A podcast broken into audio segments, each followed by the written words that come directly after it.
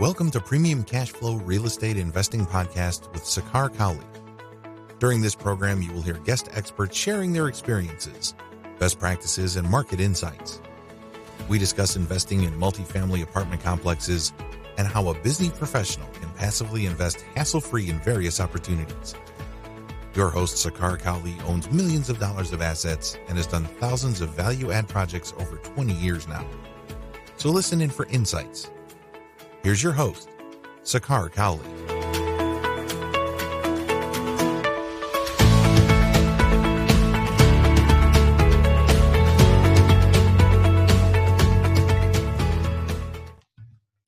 Welcome to another edition of Premium Cash Flow Podcast. Today, I have the pleasure of welcoming Scott Price uh, with Bonvolo Real Estate Investments. Welcome to the show, Scott. Hey, thank you, Sakar. I'm happy to be here. Thank you. Thank you for being on the show. Uh, Scott is one of a very intelligent investors, uh, who, as I call him, uh, took a lot of chances uh, throughout his life, took uh, took care of a lot of opportunities, got into single family, multifamily, retail, land, medical buildings. Boy, the list goes on and on. Uh, Scott, along with his wife Karen, uh, they ma- uh, they manage a large portfolio in Washington State, east and uh, west of it. Welcome to the sh- show, Scott. give us an idea of you know how you got started, how everything came about for you. Sure, sure. Going going way back, I I researched how people in the world made money, and what I mean by that is you know how people developed significant income and significant net worth, and and there are always you know the the few people in the world who are are famous for making money for some random ideas. But uh, one thing I noticed that was consistent is even though they might not be household names, uh, there was a consistent number of people who made significant wealth off of real estate, and that really stuck with me. Mm-hmm. And so, just started the path of educating myself and uh, and seeing what it took to get started in real estate, and uh, and launched from there. Right, right. Awesome, awesome. And, and you're absolutely right, Scott, uh, Scott, There is that there are just so many millionaires. A large part of their uh, wealth is housed within real estate, maybe different sectors within it. But always you know let's say if someone's making a money through their industry their business or technology and things like that but real estate plays such a large role into their portfolio of things that uh, and it cannot be ignored. The benefits and things like that cannot be ignored. Um, uh, so how, how did you get started there uh, scott? Like i know you started with single family uh, and things like that. What was your first investment like Sure. Well, my, my first investment was what I would call a learning experience. And what I mean by that was I, I actually bought a condo right out of college that I was going to live in. And then a couple years later, I moved into a house and I kept the condo. So that was my first rental property. Mm-hmm. And uh, I managed it myself and I uh, had a great experience the first year. Great tenants. They moved out. Had another set of tenants. Didn't work out so good. They were not a, they were not good people to work with, and it was such a bad experience for me. I just wasn't used to it. I wasn't accustomed to dealing with that and dealing with people who might lie and make up reasons for why the rent isn't coming in and things like that. Sure. That I uh, I sold it actually i said oh this isn't for me and i got into stocks and day trading and all this kind of stuff. And then but real estate kept drawing me back that it made sense. It was the it was the way to to be able to grow it's understandable unlike something like stocks which you really have no control over sure. uh, you can control it you, and there's a there's if you put a lot of time effort and knowledge into it especially to get started it's mm-hmm. something that can snowball over time and sure. if you if you ride the inflation train and ride the time machine of you know how how wealth can just compound over time then uh, then real estate can be a very understandable way to to develop net worth. So I got back into it even after that. And the the, the main learning for me was in those kind of cases, especially for residential, mm-hmm. that I, I now have a model where I outsource my property management to whoever is the best local property management company. And um, when I have triple net properties uh, that are commercial, I'll manage those myself because they're so easy. But sure. but uh, if it's residential, even if it's nearby, just for my model. It's fine if other people want to manage it themselves, Mhm. but for my model, I I actually you know use other property managers. So anyhow, I, I learned from that that experience. I wanted I I knew my one mistake was I, it would help me to have a property manager, Mhm. and then I I actually got to the point of saying, okay, well, how am I going to immerse myself in this world? And what I did was I I said, well, best way to do it is go full time and make it my income. And I, I couldn't make my income off of an investment because I didn't have any. So I went into real estate brokerage and uh, but just kind of regular stuff, residential sales, things like that.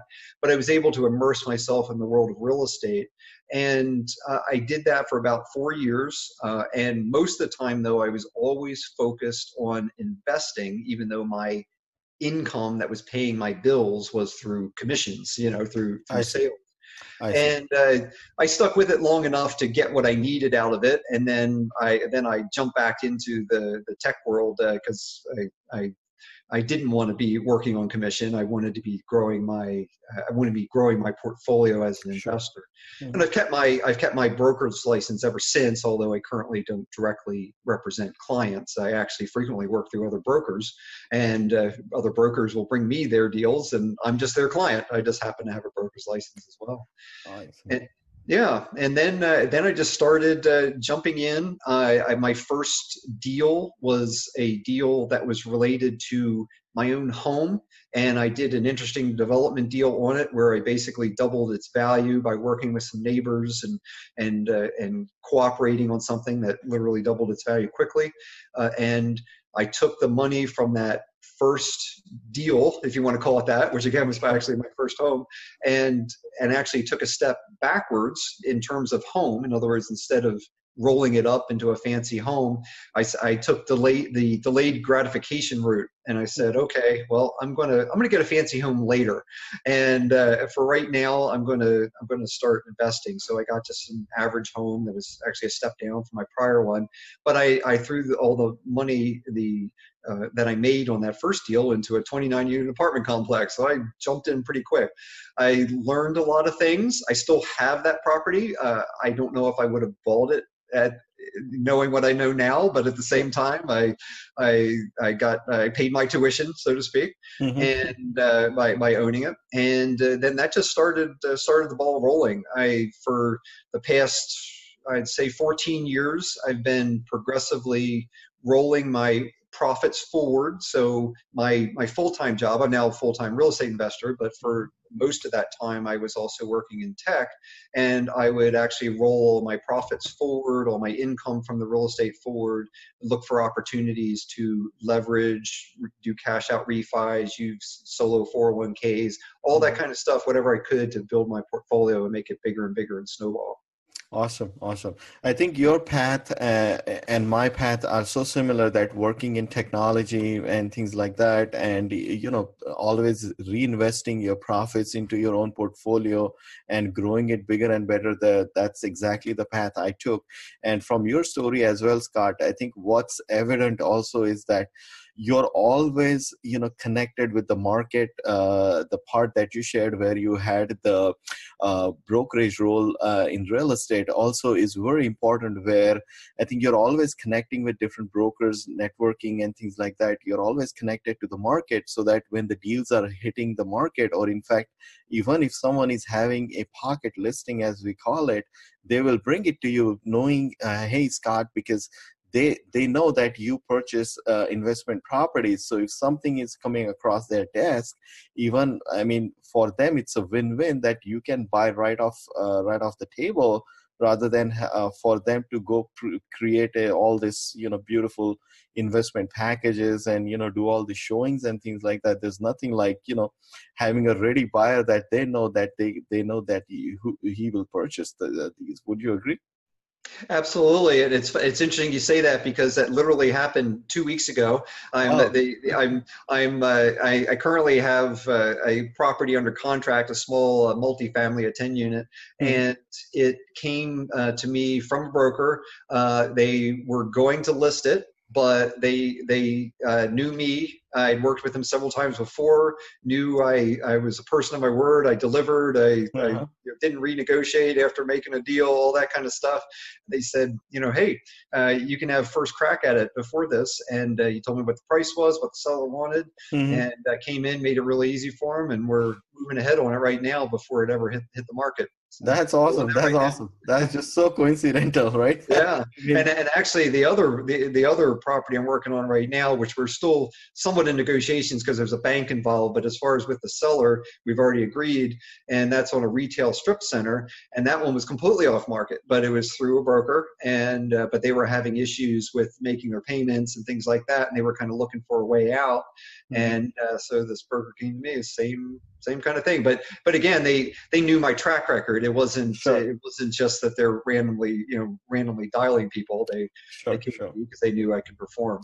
Sure, and one big piece from experience there that we all know, uh, Scott, into this is that we have those lender relationships that are so key to uh, making these things happen is that lenders will bend over their uh, back to do some creative financing and make the deal work for you, knowing your track record. I mean, you know, from my prior experience into multifamily and a lot of other deals, uh, we've created some uh, very creative structures where, you know, we are uh, coming down with a lower down payment upfront, but through uh, you know creative NOI uh, strategies, we are basically paying a whole lot more towards our loan proceeds that's getting back to equity and things like that so the, those are the creative uh, structures that you can come up with once you have a lender that believes in your track record would you agree scott there Absolutely, and uh, yeah, that's that's a good point. That's a really important other side to the equation because uh, once you get the deal, you got to finance it or, or whatever you're going to do. Right, right. And right. Uh, and that's so important also on your on your cash on cash return as well as your long term return. If you can make it creative if you can maximize your leverage if that's appropriate and uh, if you have something you need a little flexibility on say some rehab or construction or uh, you know interest only for a little bit or or whatever you know that that uh, when you have the track record and have the relationship it the what's advertised on the website is not necessarily the only option that is really out there. absolutely, absolutely. And, and, to add to that, Scott, is that once you uh, work with local banks or uh, some of the portfolio banks, as we call it, I think the world of financing is so much open that uh, it's it's very interesting that uh, lenders understand that inv- investors are such key clients to them that they are always looking for very worthy investors who have a very good experience and track record that they know that if they make these uh, loans there are prudent investors like you and I where they know that they can uh, rely on them uh, on the operators like us and they know for sure that their returns will be guaranteed and more importantly the investor will do the right things at every point of the way. Uh, would that be a correct statement scott there? Absolutely. And what it boils down to is a bank or a credit union is generally a very conservative organization and essentially they're looking for ways that they can protect themselves which is fair they're putting a lot sure. of money into it sure. and they're looking a way to protect their principal to start and then right. to protect their hopefully their income stream after that just like a passive investor in a syndication in some ways uh, but sure, sure. The, the difference is that they have some uh, they have several different levers that they can pull to sure. say okay what where do we think there's risk and where do we think there isn't risk and what they where can they give and take and if part of the risk of the the the sponsor or the manager or the you know the owner the person who's buying the deal and getting the financing if they if that reduces risk then they they can be willing to take a little bit more risk in some other areas to, to counterbalance that.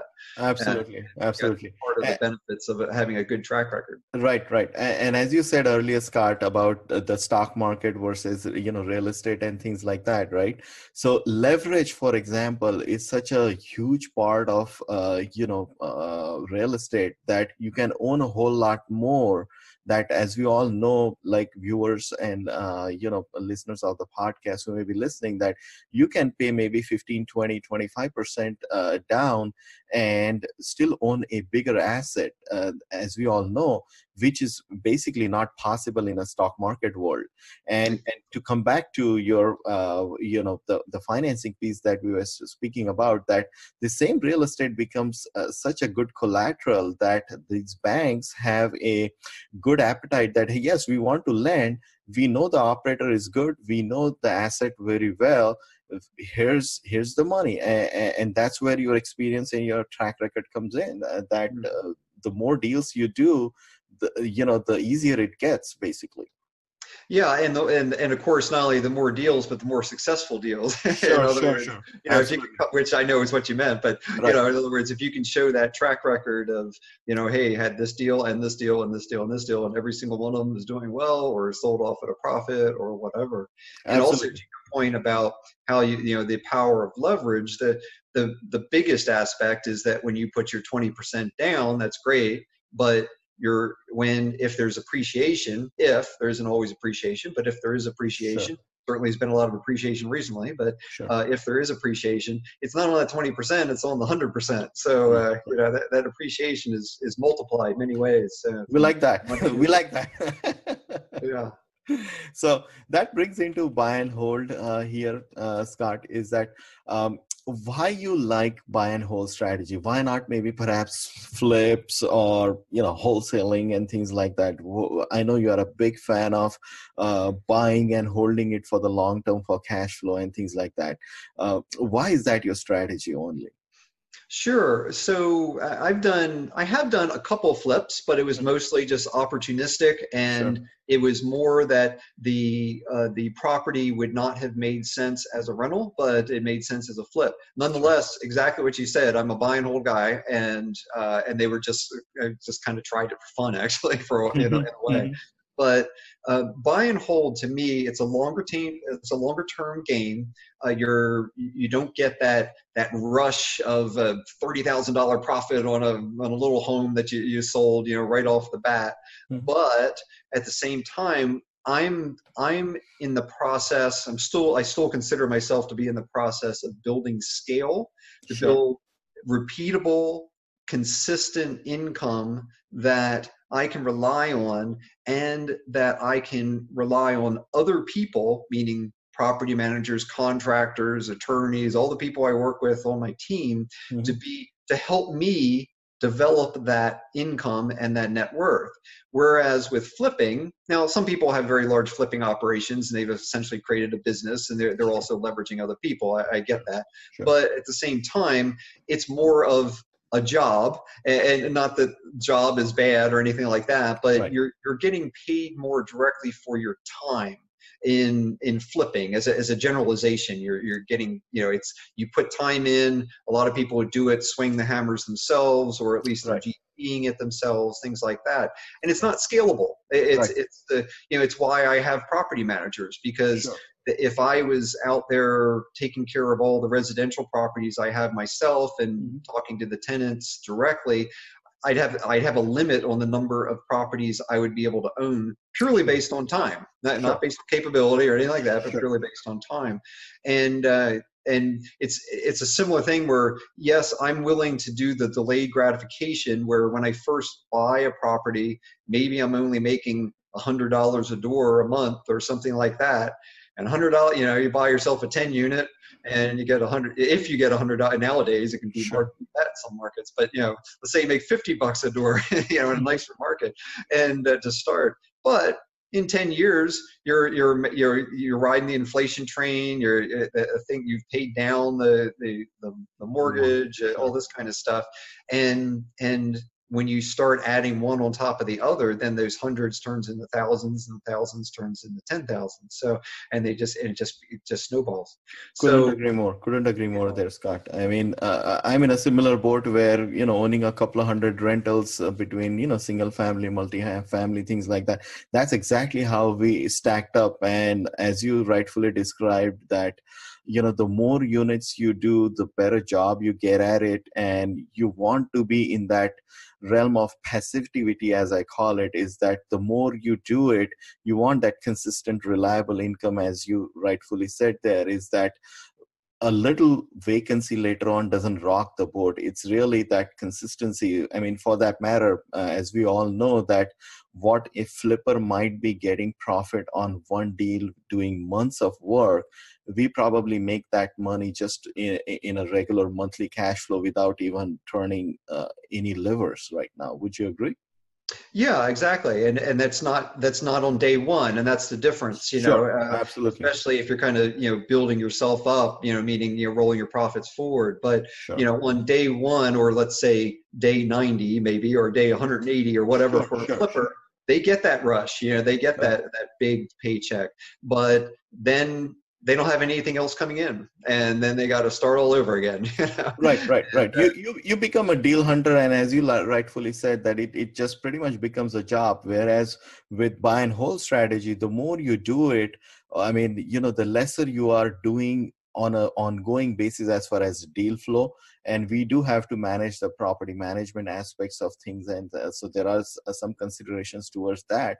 But usually if you have bought good cash flowing rentals and you manage them even the property management aspects tend to uh, you know lessen out over time because you know the properties mature you tend to have good paying residents that are you know uh, also a reflection of a good property management that you have.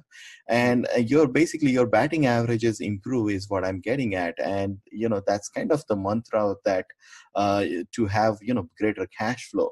So uh, here scott i know you are an intentional guy for uh, buy and hold and doing real estate investments. Uh, may I ask, like, how did that inspiration come about? Uh, that being intentional, having that vision that you develop, how did that come about? Sure. Yeah. Well, building on the the earlier idea that I mentioned of real estate seemed to be a good way of developing both continuous pass, you know, well, semi-passive. It's not ever really passive as an owner, but you know, not not swinging a hammer kind of income, sure. and uh, and then also uh, net worth. I then, to answer your question, I then started looking at ways of, okay, how can I apply this to my life and some of the some of the best advice that I've ever received was uh, very simple, but it, it, it, was very, at least to me, it was very meaningful. And it was to take uh, what's called a deathbed perspective. Mm-hmm. And what that means is basically to imagine myself on a deathbed sometime in the distant future, and to look back and say, what is it that I wish I had done in life? What is it that was really important and valuable that I did do? And what is it that at, at this real point right now and between now and that deathbed time that is the gap in other words what is it that i still want to do what are the big things sure. that are important to me what it, what will i look back on in all my life with a smile on my face instead sure. of re- regret in my mind you know and so I started thinking about it very uh, specifically of how to do that. And one of the things that I did was I, I, I looked at the way that some people uh, give a big picture view and i created what's called a vision board and i did it with mm-hmm. my wife and we did that uh, just before we started actually getting back active into uh, into real estate investing that was about 15 years ago or so and it, in our case there are different ones uh, that are, are done in different ways but the way we did it was literally have this this big sheet of, of thick paper mm-hmm. and we we took pictures that represented things that were important to us and we we we compartmentalized them or, or categorized would probably be a better word into different sections on the board.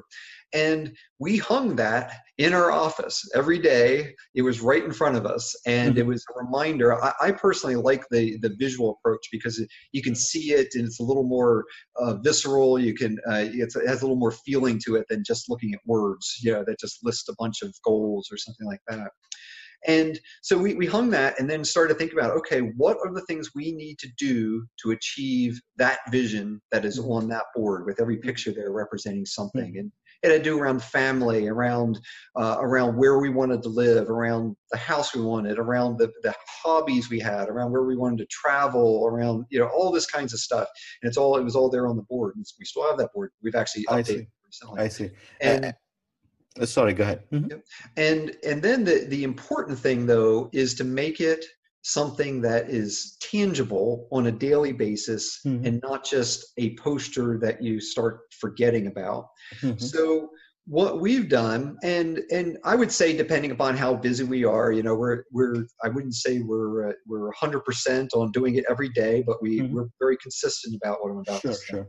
Is I actually created a form, basically a one-page sheet of paper that uh, that has that then puts it into words, goals, mm-hmm. and the main goals and uh, and then some sub goals under them and then it says and then there's a column that says what am i going to do today for that goal mm-hmm. and at the end of the day i grade myself and there are three small columns on the right and it, and it says uh, and it's basically it says no partial and yes and that means no i didn't do what i said i was going to do that day mm-hmm. partial means i did a little bit but not completely and then yes means i did it and i don't do every single goal every single day. That's certainly not the case. And you know there are blanks on that sheet of paper every day intentionally. You know i don't work on every goal every day.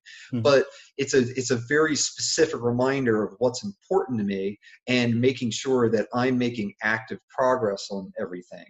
And then also my wife and i have a weekly meeting. That's on a daily basis. And that that ties back to a weekly monday morning meeting where we both get together and we plot out our week and so we have a, kind of like a, li- a little higher level mm-hmm. and uh, plot out our week and, and again it all relates back to goals as well as what's going on. So and that, that, that we found that you know life will life will will pull you around. Everything from bills to what other people want is important. So always making time for what you're you know you want to be important a year from now will pay big dividends it might not seem like you're making big progress today but if you make little progress on your big goals every day or every week then at the end of the year and two years oh my gosh wow mm-hmm. you've actually done things that were really important that if you hadn't made those baby steps at first you wouldn't even you know be there in a couple of years that's awesome. That's awesome. Thank you for such a detailed answer. Uh, there are several things to unpack from that, Scott. Is that you listed your vision goals starting with pictures of all your wishes, wants, and things like that. Uh, you worked collaboratively with your wife to come up with a collective picture of, uh, you know, the entire vision of long-term things that you want to do over life. So your your family and your wife was definitely an inclusive part of uh, of this all exercise. And then you have a sort of long term medium term goals that are broken down into actionable plans like perhaps monthly weekly and on a daily basis.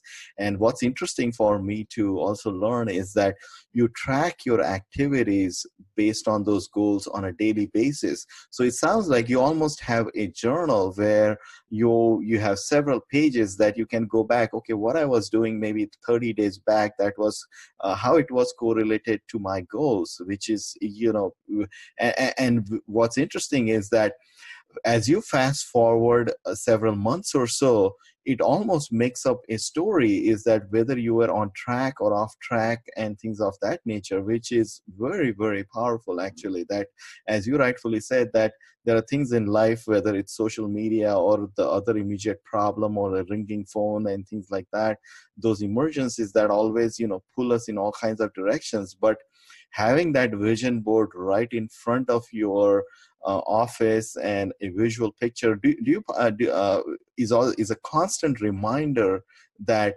where you're going it's it's almost a uh, sort of a lighthouse or a guiding post uh, of sorts right? Absolutely. Awesome. that's correct. And, and, this vision board do you also keep it in your bedroom as well uh, scott no, we, we just have in our office because uh, you know that's where we're up and awake. so sure, sure, sure, sure, sure. Okay. Awesome, yeah. awesome. And how how it has changed your uh, life? Meaning, uh, I know a lot of people start they are making you know like uh, half baked efforts and things like that, only to whittle away and things uh, you know kind of fall by the wayside. Uh, could you maybe give us some tangible examples of uh, you know how you were consistent uh, and how your vision board kept drawing you back and kept you on track and what you were able to achieve as part of this exercise Sure, sure. I give an example that, for instance, was last year. So we've always wanted to uh, live on an island called Whidbey Island, which is where, where I'm currently living. And mm-hmm. uh, when we moved to Seattle about 20 years ago, we we fell in love with the place. But the island doesn't have much economy. It doesn't have, uh, you know, it certainly wasn't supporting the kinds of high tech jobs that that we were uh, part of, both me and my wife, and so we we we had a plan. It, it, it, Whidbey Island's there, having a, a certain kind of home on the waterfront with a certain kind of view. There's a picture of that there, the whole deal. And then, so what we did was we we started the process of, for instance, looking for land. And I just built that home. That's effectively, I mean, it's not a picture of the home because it didn't exist yet, but the idea of the home that was on that vision board. We built that last year. And seven years ago, we we bought the land for it, even though we didn't even live on the island yet. But mm. it's like we knew we were going to do it. You know, we we we That's we, awesome. we hmm. were going to move there. And then four years ago, we moved to the island and said, okay, well, next step is move there. So we're going to move there. And I found a job that I could work remotely. So I actually specifically was looking for a job at a high tech company where four out of five days I could work from my home office, mm-hmm. specifically mm-hmm. again with the goal of living on that island and moving into that land, you know. Mm-hmm. And and then after a few years, we got the process started on our home, and uh, we built that last year. And now all that one particular little corner of our vision board is all accomplished. That's awesome. That's awesome. Uh, I mean, uh, it is so powerful, actually. Uh, so, Scott, you own, um, you know, assets in several different sectors. You know, uh, single family, multi-family. You have medical offices, retail. You've done some uh, land uh, structuring, land deals as well. Um, describe like um, why you have done. I mean, it's it's a it's an unbelievable effort on your part that you are opportunistic in very different areas i think the challenge comes in is that not a lot of investors are always uh, you know educated enough to jump on those deals and i'm impressed to see that you have such a, a varied class of uh, uh, you know investments uh, that you have made. Uh, could you maybe share some tidbits about it that um, why you kind of branched into all these different aspects and what was appealing about one sector versus the other? Uh, you know, the leasing structure, as we all know, is quite different, and uh, things like that. Things are evaluated differently based on a different sector. Could you maybe share some tidbits about that? Sure. Yeah. It, in most cases, it's not that I'm I'm just in one class and there's this one class uh, one asset class that that meets my my goals so i've always been open to the idea of of it not just being single family or not just being multifamily or something like that. Right. And really it's it became a matter of learning what are the key parts that I need to look at when I'm looking at especially office and retail because that is a different animal than eh, sure. multifamily, which is you know kind of like single family on steroids. And I'm believe me, I'm you know, obviously you know well. I'm that's right. I, am generalizing it. A very there's a lot. Of, right, right, right, right. But I, I, get the whole idea that. But yeah, but it's but it know, is you know it's, totally it's a different animal in terms of you know how you would look at office versus retail versus you know like a single res, a single or a multi-family residential side of thing. So go go ahead with your thought. Yeah, so so I, I, started a combination of things of educating myself, uh, literally starting reading, and then meeting people who actually had experience in office and retail. Uh, even went to you know, training seminars on it where I could find it. There actually, frankly, isn't much on it. Most of it's about you know about multifamily, but that's understandable because there's a lot of mm-hmm. multifamily opportunities. But uh, but there was some, and uh, and really kind of like my first my first multifamily, which was a 20 unit, 29 unit, and I just kind of jumped in, uh, learned a lot, uh, and uh, you know both uh, I'd say all of it good, meaning even the bad was good because I learned from it. You know? Sure. But the initial ones, I just made sure that when I was looking at office or retail, I was really looking at a couple of different factors that are key for those that are not as key for uh, multifamily or sure. you know if I was doing some singles. So things such as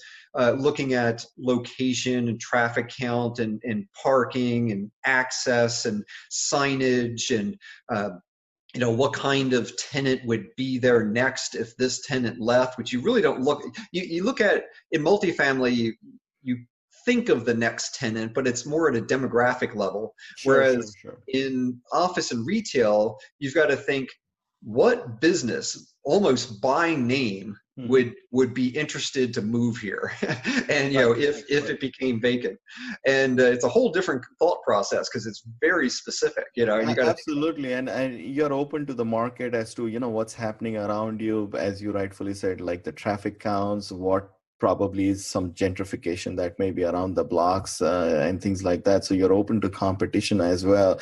A lot of different forces. Uh, how about medical? Like, how did that medical space come about?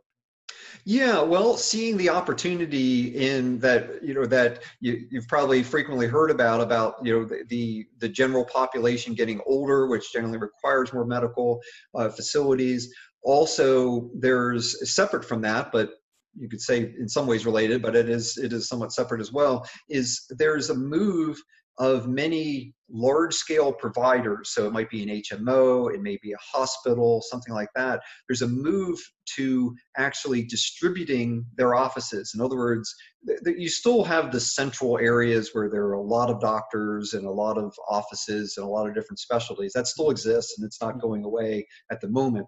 But there also are a lot of facilities that are, are becoming distributed and they're moving their services out to their, the people that they're serving. Mm-hmm. And so small medical office is becoming a, a bigger opportunity from two two perspectives. Number one, the increasing number of people who need the services, mm-hmm. and number two, there is an increasing opportunity for for locations that are beyond what was normally you know considered to be the, the central hub uh, around a big complex or something like that so I, I started looking for those opportunities of what uh, you know where was their demand where was there a need where were there um, group, small groups of doctors who were who had their space completely filled, and it looked like there there needed to be some more. In other words, it was creating a small hub, not a major hub, you know that mm-hmm. kind of thing.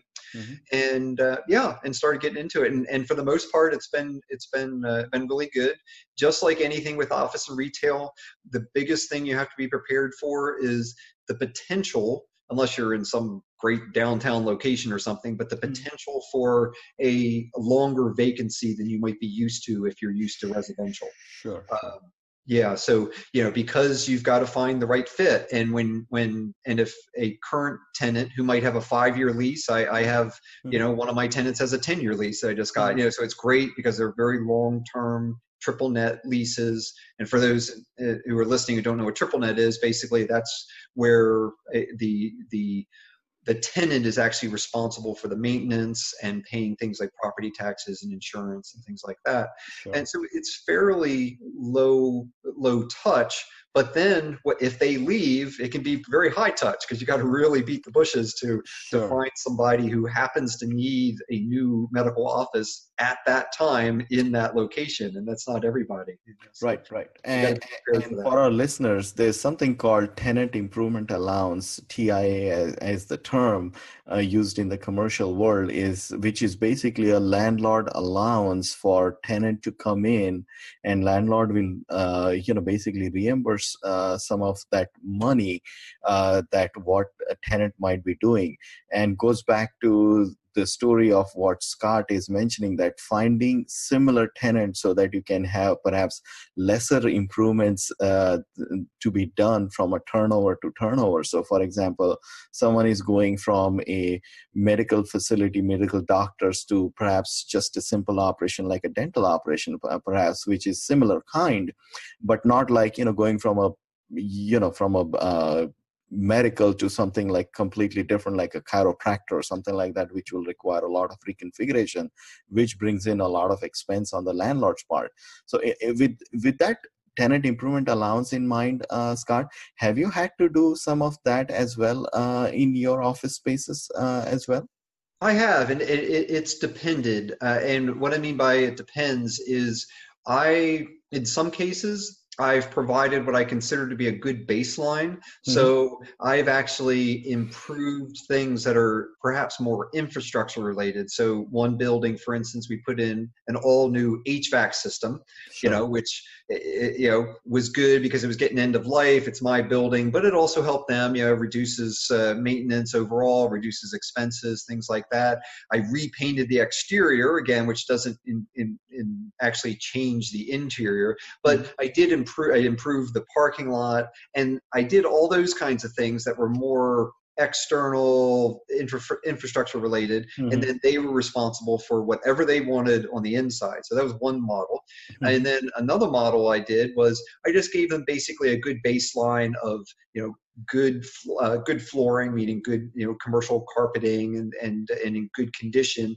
but they they didn't pay quite as much rent as if i had made a big contribution toward the TIs were the tenant improvements. That was mm-hmm. another model I did, and then another time, uh, this this one was uh, I, I, found was was interesting. Um, the the the tenant was flexible or they weren't sure how long they wanted to be in the building mm-hmm. and what i did was i used tenant improvements as an incentive and mm-hmm. i said so i was so i said five years is kind of a standard minimum. It, it, can be certainly less. It doesn't have to be, but five years is, is frequently happens as, sure. a, as a, a lease. And I said, for every year above five years, I'll give you X amount toward your tenant improvements. So, oh. mm-hmm. so I, I, gave them an incentive, and the benefit to me was that I knew I'd. Ha- I mean, assuming they didn't you know, get abducted by aliens or something, they uh, that uh, you know for I had a longer period of time for right. them to be there, and so they actually ended up signing a ten-year lease, and uh, you know I put out a little bit more funds up front, but then I had more surety of having a good tenant there for a longer period of time, and not having to look for you know another follow-on tenant uh, if they were to leave after the lease. That's awesome. That's awesome. Thank you for sharing that uh, interesting story there. Uh, so, Scott, what is your uh, purchasing criteria like? So, when you buy these uh, different assets and things like that, what sort of metrics you're looking for? I'm sure it's it's slightly nuanced based on uh, you know like w- which sector you're looking at. Uh, but uh, could you give us a rundown on uh, what sort of opportunities uh, numbers you look for in these? Sure. Uh, before I hop on numbers, if you don't mind, I'll, I'll, kind of start. My my big criteria are two things. Mm-hmm. One of them is is not numerical, but it's more market based. So mm-hmm. I I'm I'm generally a secondary and really tertiary market kind of buyer, uh, meaning and for anyone who hasn't heard those terms, it's basically smaller towns kind of thing, sure. but not too small. I mean, I do have a minimum population and also a minimum that I'm looking for in terms of population growth and things like that. Mm-hmm. So, so I'm starting on local economic drivers, local population, what's in the pipeline, what's the potential competition, things like that. So things mm-hmm. that are real high level, but no matter in some cases I have turned down really what on paper might look like really good deals, but I didn't see the long range uh, prospects there being sure the market forecast just doesn't uh, jive into vibrancy or the future uh, sort of vibrancy of the market and hence the deal in general basically exactly and the awesome. reason that they were such a good deal was partly because of that sure, know? sure. i know i know you know for somebody who's willing to take the risk uh, right. of buying it, they could, you know, could do well. But we, have seen all those 12 cap and 14 cap deals, right? right, exactly. Yeah, yeah. Those are yeah. If you, if you find any of those, send them my way, please. right, right, right. So, uh, what about some cash on cash numbers and things of that nature? Yeah, so that I mean, it's kind of funny because it, it has it has changed recently, uh, and the only reason it's changed is because the market is is a great time to be a seller. It's a tougher time to be a buyer. You still can be a buyer, you know, but it is a tougher time. But as far as cash on cash, I'm I'm generally generally looking for at least like I, am generally looking for at least 10% to start you know and not irr you know not internal rate of return but but uh, you know as far as cash on cash mm-hmm. uh, I'm usually looking for at least uh, you know at, at, least an eight cap, uh, mm-hmm. you know, kind of property, and then depending upon the financing that I can get, I uh, I'm you know looking for at least a you know 10% you know cash on cash. It's hard to find those nowadays. I'm finding them, sure. but you know they're, they're it's getting harder and harder. You know, it used to be a lot easier as for everybody. You know, five, six, seven years ago, but um, and then and then my IRR that that's completely situation dependent. You know, is it a value add? Uh, is there is there an opportunity to add a lot of value? Most of the ones that I'm buying, uh, I'll then be able to build on that cash on cash return, and uh, and I'm looking for some kind of opportunity. I don't buy places that are boarded up with nobody in them. I, some people do, and that's great, and they they have the opportunity to actually make a, a, they take a large risk, but they have an opportunity to make a lot of money. I take more of a risk adjusted return approach, and I generally buy occupied properties that are under market rents and have some deferred maintenance. You know, right, right, right. No, and, and as you referred there, Scott, is the the vacants, the boarded up, or like significantly low occupancy, uh, you know, prospect that come across come with such a huge, uh, you know, risk in terms of compliance, uh, you know, all kinds of permits that you that may be needed, uh, and it just throws in sort of that whole uncertainty in the project, which I think uh, is is a big problem because you know you could get into a deal and not realize uh, you know what sort of improvements uh, are needed to you know bring it. And especially if something is vacant uh, i mean i know around here that if something is vacant that you try to improve it uh, they will uh, you know the county will require you to bring it up to the modern standards where you're adding you know sprinklers and fire resistant um, uh, you know barriers and things like that. And those are the normally quite a bit unanticipated costs that you do not foresee going in and that's where i think a good deal can become a real problematic uh, uh, you know a deal to pull through basically. And that's and you rightfully said that uh, if it's slightly unimproved uh, whether it's management or whether it's deferred maintenance and things like that we, we, like those deals so that you know the upside is guaranteed through you know concrete actionable plan that you can implement. So very well said there scott. Um, I know, uh, Scott, we take advice, we surround with a lot of good people all the time. Uh, what were uh, sort of your mentors or good advice that you received over time uh, over the years? Yeah, so initially it would start out with people that I would get to know, network with at local RIA and you know very meetups, things like that.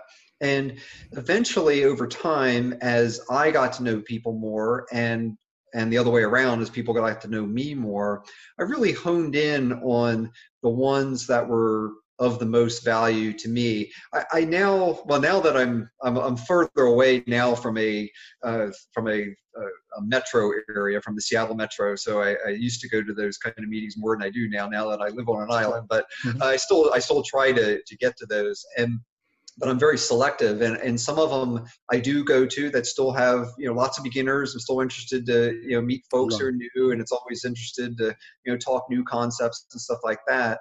And then on the other hand, I've honed down to just a select few that are really very, uh, in some cases, very experienced individuals, almost like the equivalent of a mastermind group, essentially. Mm-hmm. Sure. Uh, one of them my favorite one, for instance, and we meet on a periodic basis, is it's not a meetup, it's not public, nobody knows about it. You got to be invited, you know, that kind of thing. Mm-hmm. And uh, the only way you get invited is, you know, you have a track record and knowing each and other. Absolutely. I, mm-hmm. Yeah, and I love that. I, it's just it, there's no there's no speaker, there's no agenda. We literally just go around the table and talk about what we're doing. And I learn so much, and I think mm-hmm. people learn from me as well, and it's right, right, very valuable. So it's a, uh, you know, I mean, I've I've I've done some I've I've gone to some seminars and things like that, but uh, and they and some of them have been very valuable actually, especially when I was initially starting out. But uh, you know now it's gotten more to people who are really doing it and uh, learning from them, and them learning from me. It's a two way street. Sure, sure, sure. Thank you, thank you. I appreciate your time today, uh, Scott. Um, how can people uh, find you and uh, learn about what different things are happening within your company? Sure. So, uh, two ways. You could go to my website, which is bonvolo.com. That's uh, um, B O N as in November, V is in Victor, O L O.com. Or you can reach me directly at Scott, S C O T T, at bonvolo.com. And either way, uh, the, the one you, will learn a little bit about, about what we're doing and what we're working on, and the other one you can uh, contact me directly. That's awesome. Thank you for taking time, uh, Scott. Uh, listeners can gather more about Scott at his website, and you are such a truly an inspiring example of someone who has learned so much and more importantly done deals in various sectors which is uh, very uncommon to see uh, that someone doing uh, you know so many deals in especially in an early stage of career. So i want to you know applaud and congratulate you for that. Uh, so it's been it's been a pleasure having you scott. Uh, Likewise. Sure. And listeners can also find a lot of good, valuable articles, statistics uh, at premiumcashflow.com. Uh, we also have a good podcast where we share YouTube videos with experts like Scott, uh, and a lot of other uh, content is available on social media, whether it's uh, Facebook closed groups or whether it's on SoundCloud and things like that. Uh, so please head out to if you are interested in any investment opportunity opportunities that we may have. They are available for accredited investors only. Uh, please drop us a line or uh, sign up on the mailing list. Uh, there is a tab on the website called Invest with Us. With that, you can register yourself and uh, learn more about the good opportunities and different sectors that we are working on. So it's been a pleasure having you, Scott. I look forward to exchanging more notes with you uh, and always uh, love the pleasure of the company with experienced guests like you. So thank you for all your advice and uh, adding value to all our guests today. No, thank you very much, Sakar.